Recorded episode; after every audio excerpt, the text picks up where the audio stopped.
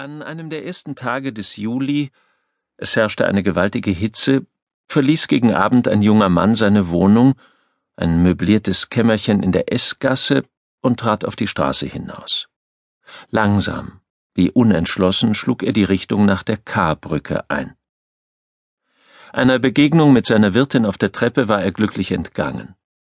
Seine Kammer lag unmittelbar unter dem Dach des hohen, vierstöckigen Hauses, und hatte in der Größe mehr Ähnlichkeit mit einem Schrank als mit einer Wohnung. Seine Wirtin, die ihm diese Kammer vermietet hatte und ihm auch das Mittagessen lieferte und die Bedienung besorgte, wohnte selbst eine Treppe tiefer. Und jedes Mal, wenn er das Haus verlassen wollte, musste er notwendig auf der Treppe an ihrer Küche vorbeigehen, deren Tür fast immer weit offen stand. Und jedes Mal, wenn der junge Mann vorbeikam, ergriff ihn ein peinliches Gefühl der Feigheit, dessen er sich stirnrunzelnd schämte. Er steckte bei der Wirtin tief in Schulden und fürchtete sich deshalb davor, mit ihr zusammenzutreffen. Nicht, dass Schüchternheit und Feigheit in seinem Charakter gelegen hätten, ganz im Gegenteil. Aber er befand sich seit einiger Zeit in einem aufgeregten und gereizten Gemütszustande, der große Ähnlichkeit mit Hypochondrie hatte. Er hatte sich derartig in sein eigenes Ich vergraben und sich von allen Menschen abgesondert, dass er sich schlechthin vor jeder Begegnung scheute, nicht nur vor einer Begegnung mit seiner Wirtin. Die Armut hatte ihn völlig überwältigt. Aber selbst diese bedrängte Lage empfand er in der letzten Zeit nicht mehr als lastenden Druck. Auf Brotarbeit hatte er ganz verzichtet, er hatte keine Lust mehr zu irgendwelcher Tätigkeit. In Wahrheit fürchtete er sich vor keiner Wirtin in der Welt, mochte sie gegen ihn im Schilde führen, was sie wollte. Aber auf der Treppe stehen zu bleiben, allerlei Gewäsch über allen möglichen ihm ganz gleichgültigen Alltagskram, all diese Mahnungen ans Bezahlen, die Drohungen und Klagen anzuhören und dabei selbst sich herauszuwinden, sich zu entschuldigen, zu lügen, nein, da war es schon besser, wie eine Katze auf der Treppe vorbeizuschlüpfen und sich, ohne von jemand gesehen zu werden, flink davon zu machen. Übrigens war er diesmal, als er auf die Straße hinaustrat, selbst erstaunt darüber, dass er sich so vor einer Begegnung mit seiner Gläubigerin fürchtete. Eine so große Sache plane ich, und dabei fürchte ich mich vor solchen Kleinigkeiten, dachte er mit einem eigentümlichen Lächeln. Hm, ja, alles hat der Mensch in seiner Hand. Und doch lässt man sich alles an der Nase vorbeigehen, einzig und allein aus Feigheit. Das ist schon so die allgemeine Regel. Merkwürdig. Wovor fürchten die Menschen sich am meisten? Am meisten fürchten sie sich vor einem neuen Schritt, vor einem eigenen neuen Wort. Übrigens schwatze ich viel zu viel. Darum handle ich auch nicht, weil ich so viel schwatze. Vielleicht aber liegt die Sache auch so. Weil ich nicht handle, darum schwatze ich.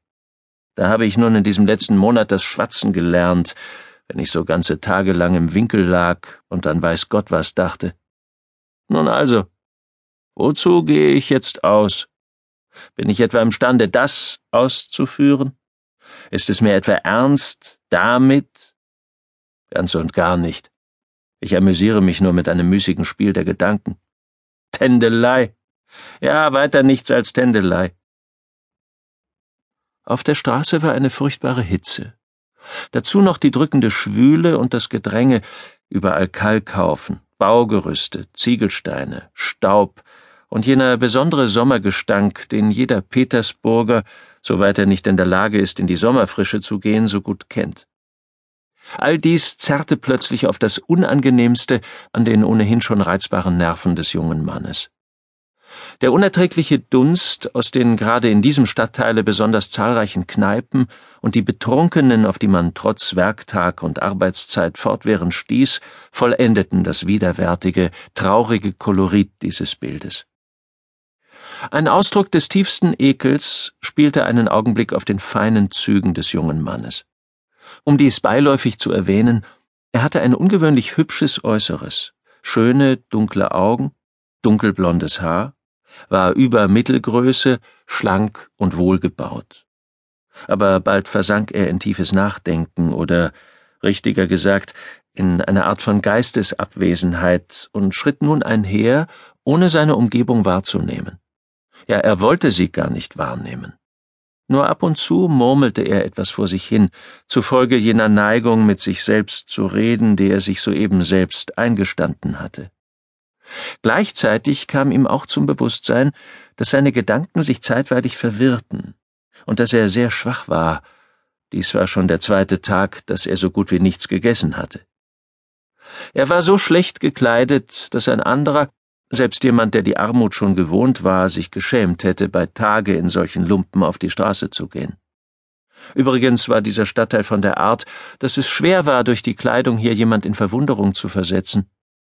Die Nähe des Heumarktes, ein Viktualienmarkt, die übergroße Zahl gewisser Häuser und ganz besonders die Fabrikarbeiter und Handwerkerbevölkerung, die sich in diesen inneren Straßen und Gassen von Petersburg zusammendrängte, brachten mitunter in das Gesamtbild einen so starken Prozentsatz derartiger Gestalten hinein, dass es sonderbar gewesen wäre, wenn man sich bei der Begegnung mit einer einzelnen solchen Figur hätte wundern wollen.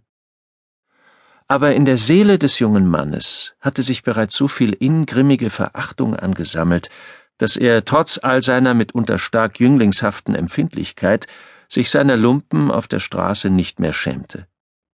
Anders beim Zusammentreffen mit irgendwelchen Bekannten oder mit früheren Kommilitonen, denen er überhaupt nicht gern begegnete.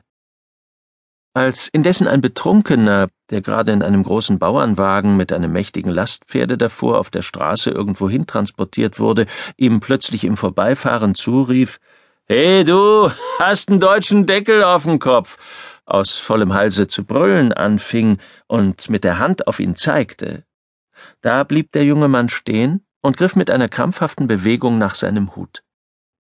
Es war ein hoher, runder Hut, aus dem Hutgeschäft von Zimmermann, aber schon ganz abgenutzt, völlig fuchsig, ganz voller Löcher und Flecke, ohne Krempe und in greulichster Weise eingeknickt. Aber es war nicht Scham, sondern ein ganz anderes Gefühl, das sich seiner bemächtigte. Eine Art Schreck. Hab ich's doch gewusst, murmelte er bestürzt, hab ich's mir doch gedacht. Das ist das Allerwiderwärtigste. Irgendeine Dummheit, irgendeine ganz gewöhnliche Kleinigkeit kann den ganzen Plan verderben. Ja, der Hut ist zu auffällig. Er ist lächerlich, und dadurch wird er auffällig. Zu meinen Lumpen ist eine Mütze absolut notwendig, und wäre es auch irgend so ein alter Topfdeckel, aber nicht dieses Ungetüm. So etwas trägt kein Mensch. Eine Werst weit fällt den Leuten so ein Hut auf, und sie erinnern sich daran.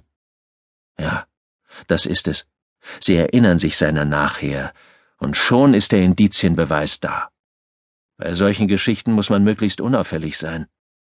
Die Kleinigkeiten, die Kleinigkeiten, die sind die Hauptsache. Gerade diese Kleinigkeiten verderben immer alles.